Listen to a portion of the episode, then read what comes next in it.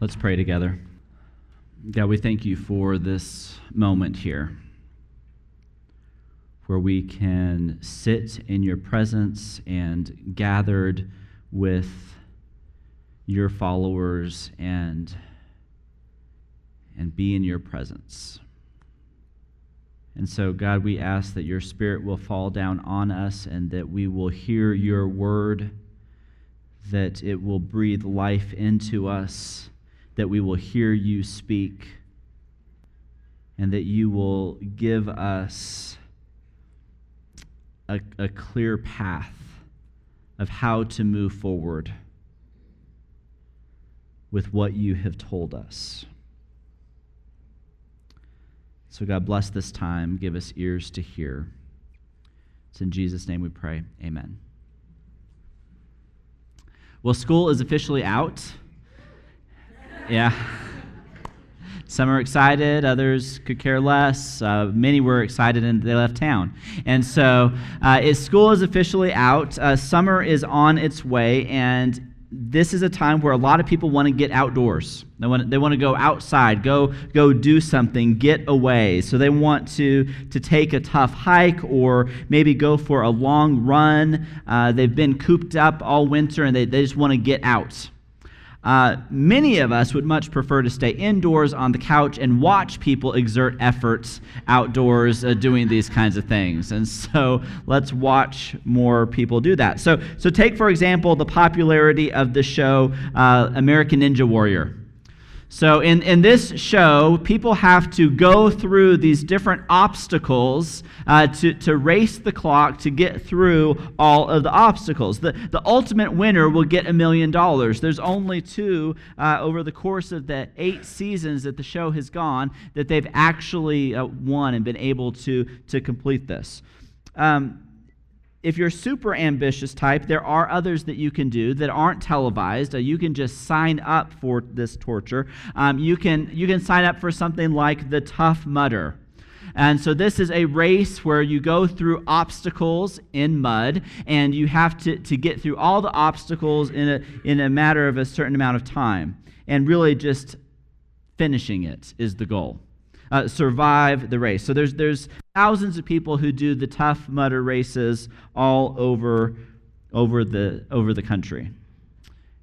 And it's an exercise of muscle, it's an exercise of endurance, but it's also an exercise of teamwork and community as you have to help one another actually get through the obstacles. There is the Spartan race. Uh, this uh, features two versions. There's the easier version that's a 3.2 mile race, and then there's the full 10 mile course that, that only 50 to 60% of people actually are able to complete uh, that, that start. And then there is the run for your life zombie run, where not only are you running through obstacles, but you're also being chased by people and clowns along the way. Uh, trying to catch you before you're able to finish it. So, not only are you climbing over the obstacles and going through the mud, but you're having to dodge these zombies and scary looking clowns that are lurking nearby. So, simply surviving these courses is the goal for most. There are some who are pretty serious about it and, and go out to win, but for most, it, it it's just a test of your strength. It's a test of your endurance. Uh, you just want to survive. It's, it's training your mind over body. And it always helps to have a few good friends along the way as well. Most of us are not in the kind of physical shape to tackle one of these. Uh, this is something that you may enjoy watching, or maybe you don't want to watch it, but, but certainly being prepared for this physically, uh, not for most of us. But we're called to take on a very different kind of endurance race. Uh, we have challenges that we are up against, and this is discipleship. That for us to be a follower of Christ, that in and of itself is an endurance race. As we go forward and, and try to be like Jesus, we have these hurdles to go over, we have these obstacles to get through, we have these challenges that we have to deal with. Last week, we talked about the living stones how we're built together as, as living stones to be a part of the body of, of Christ. And as we are formed together to be the body of Christ, we have Jesus as the living stone. And this living stone, for those who believe in him, are the cornerstone that is the foundation for all things that we do. He is, is foundational for us. But for those who do not believe in him, last week's text talk, talked about Jesus being an obstacle. That this is the stone that people reject and it becomes a stumbling block. So today we're going to continue on in 2 Peter, and it gives us a description of some of the obstacles that we face, some of the challenges that we go through, some of the, the difficulties that we go through. And so, for those who, who don't believe, for those who um, they, they continue to stumble through that, they, they look at these obstacles that are in our way. We're going to look at 2 Peter chapter 2, starting in verse 11. Dear friends, I urge you, as foreigners and exiles, to abstain from sinful desires, which wage war against your soul. Live such good lives among the pagans that though they accuse you of doing wrong, they may see your good deeds and glorify God on the day he visits us. So we have here this, this pivotal passage in 1 Peter before we had, uh, in, in, previous weeks, we've been talking about these, these different exhortations that, that Peter gives us, ways to live in a life in a world that is hostile toward Christianity. And now, in, in this passage here, in verse 11, we begin to shift and, and we introduce a series of other things that Peter is going to start addressing. He's talking about specific situations in which to apply the lifestyle that he's been talking about in the previous verses that we've gone through. And so, over the next uh, several verses into chapter 3, he's going to talk about our relationship to the government. He's going to talk about our relationship, the, the slaves' relationship to their masters. He's going to talk about uh, relationships to non Christian husbands. He's going to talk about uh, their relationships with wives and relationships with Christian family, the, the Christian family of God. And so he's giving us these very specific situations in which to apply this is the life that you're supposed to live. That as, as Christians in a hostile world, as ones who are set apart, we need to abstain from our sinful desires. We need to live a certain way, and here are certain areas in which we need to apply that. And so we're not going to have time to go through all of these. We're going to use one in, um, in particular. We're going to look at verse, jump to verse 18 and talk about this relationship between slaves and masters and kind of see how that might speak to us for today. Verse 18 Slaves, in reverent fear of God, submit yourselves to your masters, not only to those who are good and considerate, but also to those who are harsh. So, regardless of the type of master, submit to that master. Doesn't really matter what their characteristics are, what their qualities are, the call is to submit. For it is commendable if someone bears up under the pain of unjust suffering because they are conscious of God. But how is it to your credit if you receive a beating for doing wrong and endure it? But if you suffer for doing good and endure it, this is commendable before God. To this you were called, because Christ suffered for you, leaving you an example that you should follow in his steps.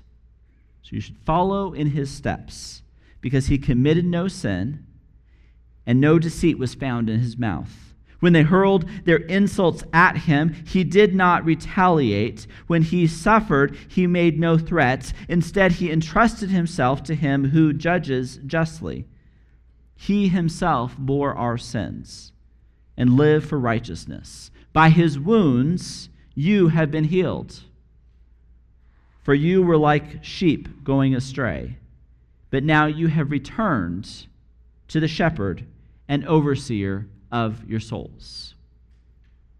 Okay, so remember, Peter is talking to a, a group of Christians or groups of Christians across Asia, Asia Minor who are in a in a season, in a place of persecution. They, they are outsiders, they're aliens, they are exiles, they, they don't have full citizenship rights where they're at. And they're being abused and they, they're suffering, not only because of their, their condition in life, not, be, not only because of their status, but also because of their faith in Jesus. They're being persecuted. So, this is who Peter is writing to as he talks to them. Many that he is writing to were probably actually slaves. And so, as he's giving this, this exhortation about being submissive to, to your master, this is a very real, tangible thing for the people sitting there listening to this letter being read. Now, it's important for us to, to recognize that slavery in the, the Roman and Greek worlds was very different than the slavery that, that we know in the U.S. And so the history of slavery here and the history of slavery there were, were very different things. Um, slavery in that time was a very diverse institution. It was applied in different ways in different, different places.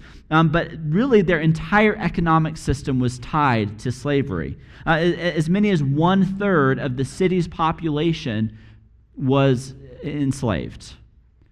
So, so think about our economy here in a city, and to think one third of that population is who Peter is talking to. One third of the population are in slavery. But slavery was often not a permanent condition. It was something that you could get out of. It was something that you could, could uh, move on to. There was a, a path of freedom. So, if you had good behavior or if you were able to, to save up enough, you could become a Roman citizen. So, so, slavery actually became a pathway to Roman citizenship for outsiders. And so, for some, depending on the condition of life that they were in, it was actually desirable to enter into slavery to be able to gain Roman citizenship. Uh, so, they weren't just manual laborers they weren't like what we think about in, in the movies and, and shows like Roots. It was something different. Doctors and teachers and writers and accountants and bailiffs and secretaries and sea captains were all slaves, or slaves could fulfill those roles. And so slaves were the central labor force of the Roman economy. And there was status that could come with slaves. So, depending on the status of your master, you could have status and power connected to them. And so there was this hierarchy as well.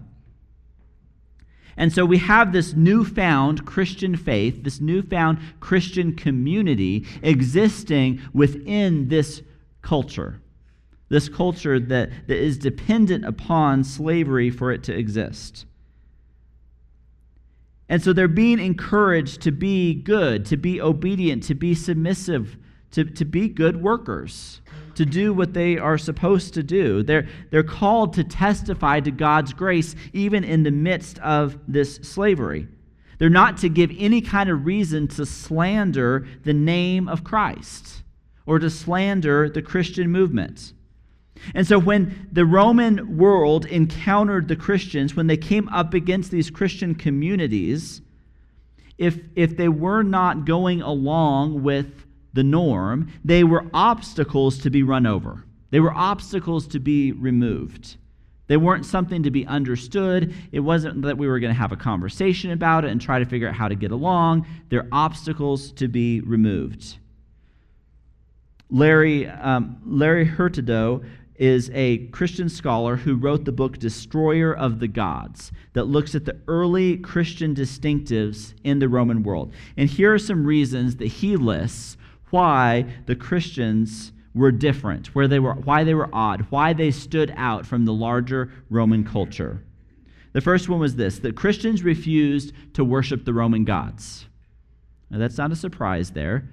But the Roman gods, they believed, the, the pagans, the non Christians, believed that their entire social and political order was dependent upon the favor of the gods. And so to not worship those gods was to compromise the entire social and political structure and order. that they are now risking everybody because they're not worshiping the Roman gods. And additionally, Christians had no images, they had no altars, they had no sacrifices, no temples, no shrines that connected them to their religion. So many Romans believed that it wasn't even a religion because it didn't have any of the characteristics of what they believed religion was to be. And so many actually thought they were just atheists because they didn't have these religious practices. But then they also thought uh, and saw them as bookish people. These were people who would read sacred texts in their gatherings, which was not common for Roman worship. And it included men and women of different social classes. It included slaves, and they all gathered together as equals to read these sacred texts. This is really weird. This is odd. This causes them to stand out. And then the Christians also were challenging social behaviors, where, where the, in the Roman world, you would expose an unwanted baby to the elements to, to allow them to die. But Christians would, would raise up their own ch- children, they would adopt other children. They, they rejected that notion and that way of living. And so they also insisted that both women and men needed to be faithful to one another, not just requiring the women to be faithful and let the men do whatever they want to do. Both had to be faithful to a single monogamous lifelong marriage. And so you can see how the Christians are forming this community that is totally at odds with the culture around them. That this is, this is countercultural to, to what is existing beyond, around them.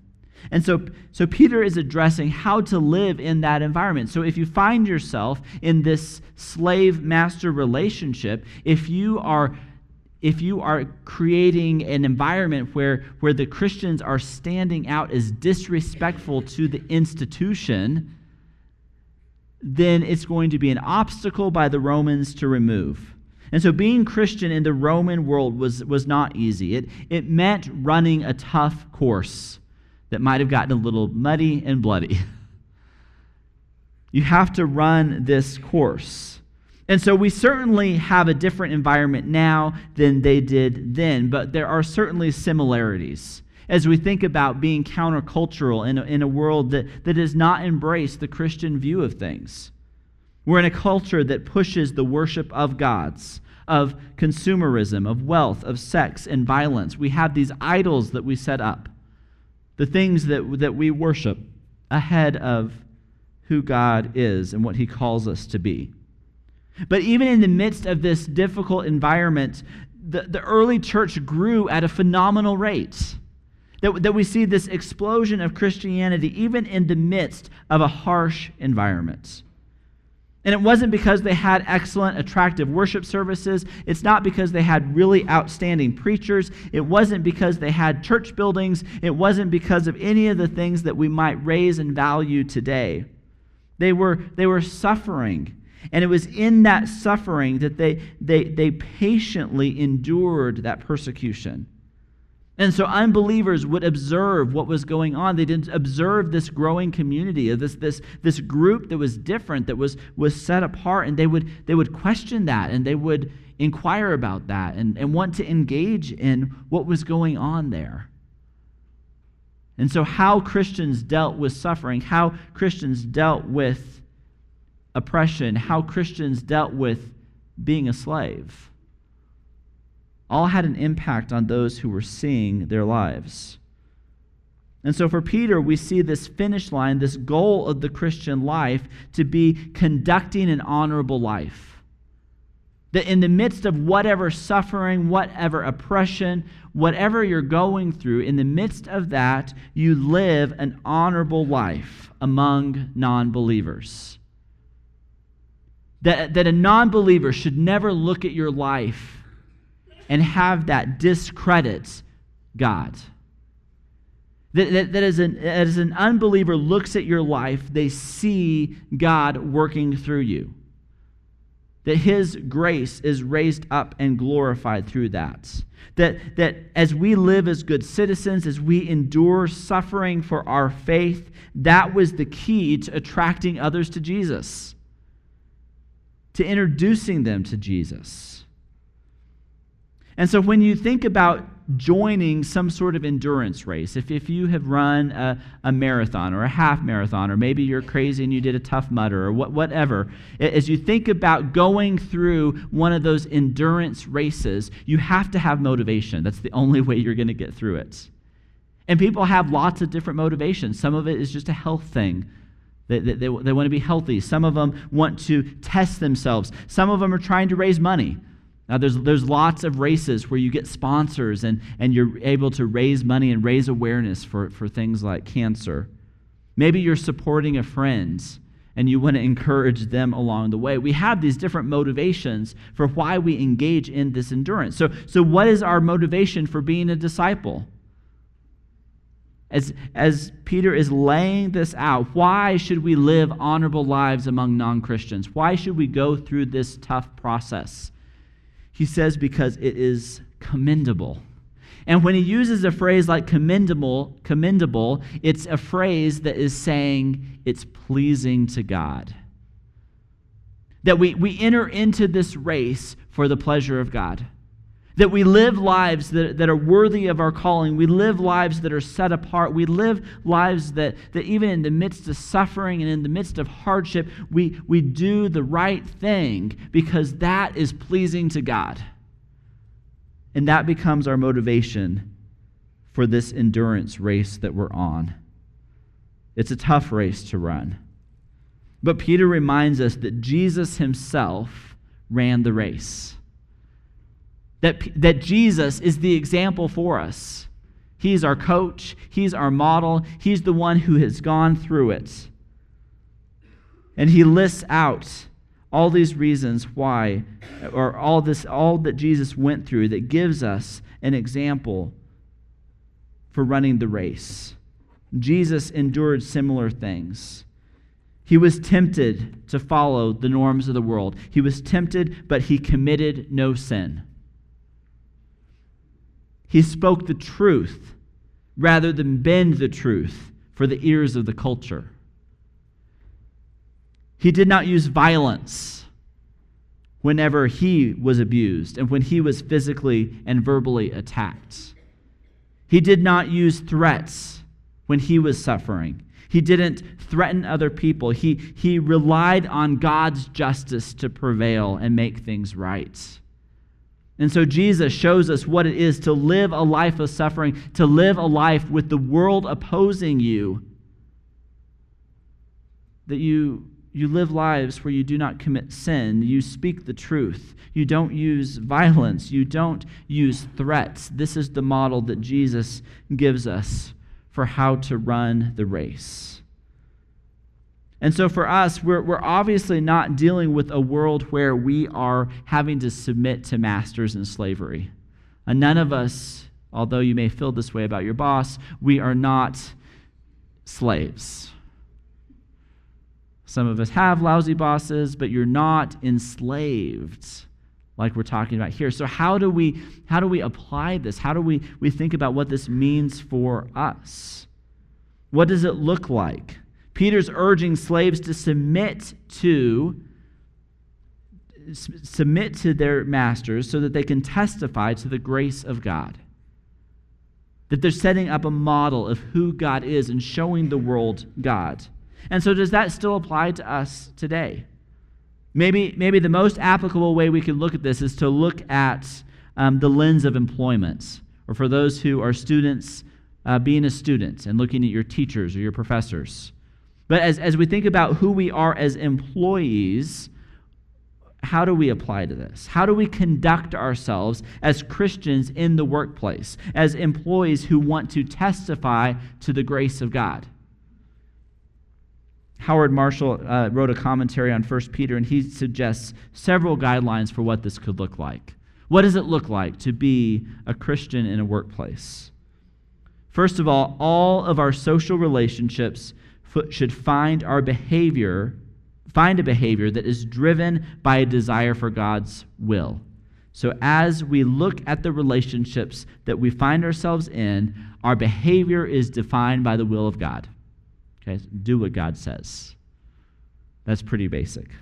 But if you do that, that is going to lead us to, to how we conduct ourselves. And so our conduct should be consistent with the obligations we assume in our relationship to that person and job. So when you go into employment for someone, they are your boss. There are certain obligations that are assumed in that relationship. They are paying you to do something and to show up at a certain time and to behave a certain way. So those obligations need to be fulfilled. Sec- or third, our conduct. So our conduct needs to be consistent with the obligations. The next thing is our conduct ought to be determined by that relationship, not by what we think about the traits of that person. So your boss is your boss, and your conduct should reflect that person's position not what you personally think about their traits as an employer. That's the tough one, right? So, regardless of what you think about your boss, they're your boss, and you should conduct yourself appropriately.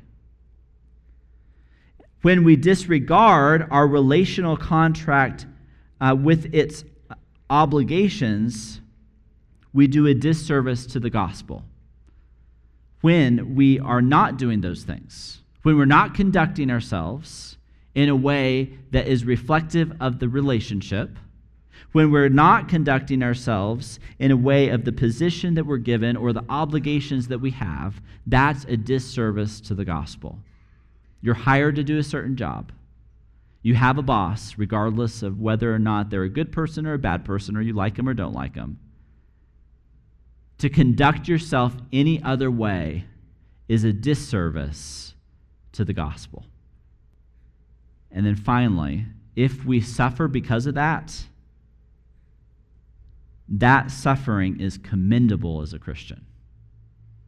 If you're suffering for doing the job you were hired to do, and you're suffering for treating your boss the way we're supposed to be treating them, if you suffer because of that, that's commendable. That is pleasing to God. It's not unchristian to suffer.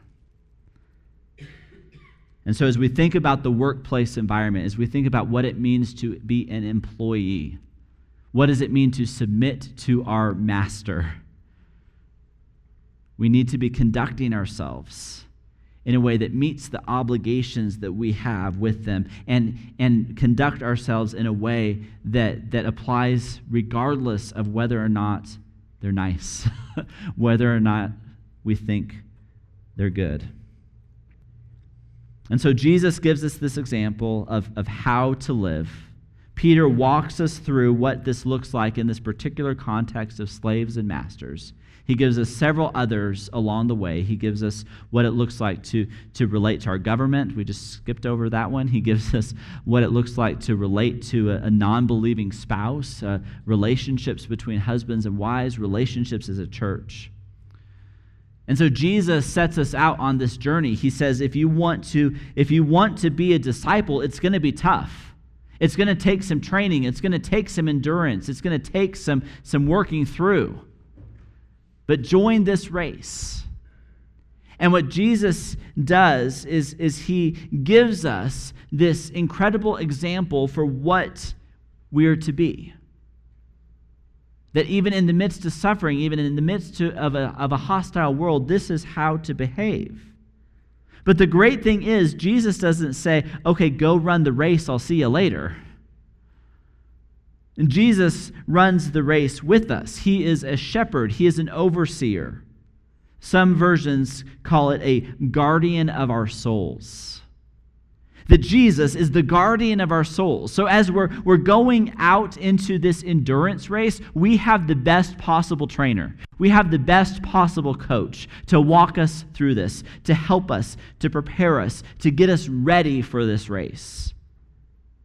And then he's there all along the way, being the guardian of our soul. So, as we get into a world that is increasingly hostile towards Christians, it takes some guts. It takes guts to enter into this race. When you sign up for the Tough Mudder, when you, when you sign up for the zombie run, just signing up to stand at the starting line takes some courage, or maybe some other things. Stupidity, maybe. The analogy breaks down then. But when we sign up for these things, it takes some guts. When you sign up to be a follower of Jesus in this world as it is today, that takes courage. And so if you were if you're just kind of coasting through your discipleship and it's not tough, you need to check yourself and, and, and check how your life is going. Is, are, are you living the life that is really set apart like God has designed it to be? Are you living lives that, that are holy and pleasing and, and set apart? Because if you are, discipleship is going to be tough. It's going to take some endurance. But we have the guardian of the soul that is with us. And he makes that burden light and he makes that burden easy. And he says, let's run it. Let's run it. And so he urges us to follow his example, to, to lean into the hard stuff, lean into the hard decisions, lean into the places where we need courage, and keep our eyes on the finish line get through the race. And He gives us a community of people that will run that with us. We'll help each other over that muddy fence. We'll help each other climb that rope. We'll help each other through those obstacles and, and through the, the, the, the difficulties that we encounter along the way. He gives us a community to do that in. And so, will you run the race? Will you sign up for this challenge of discipleship? Let's stand together.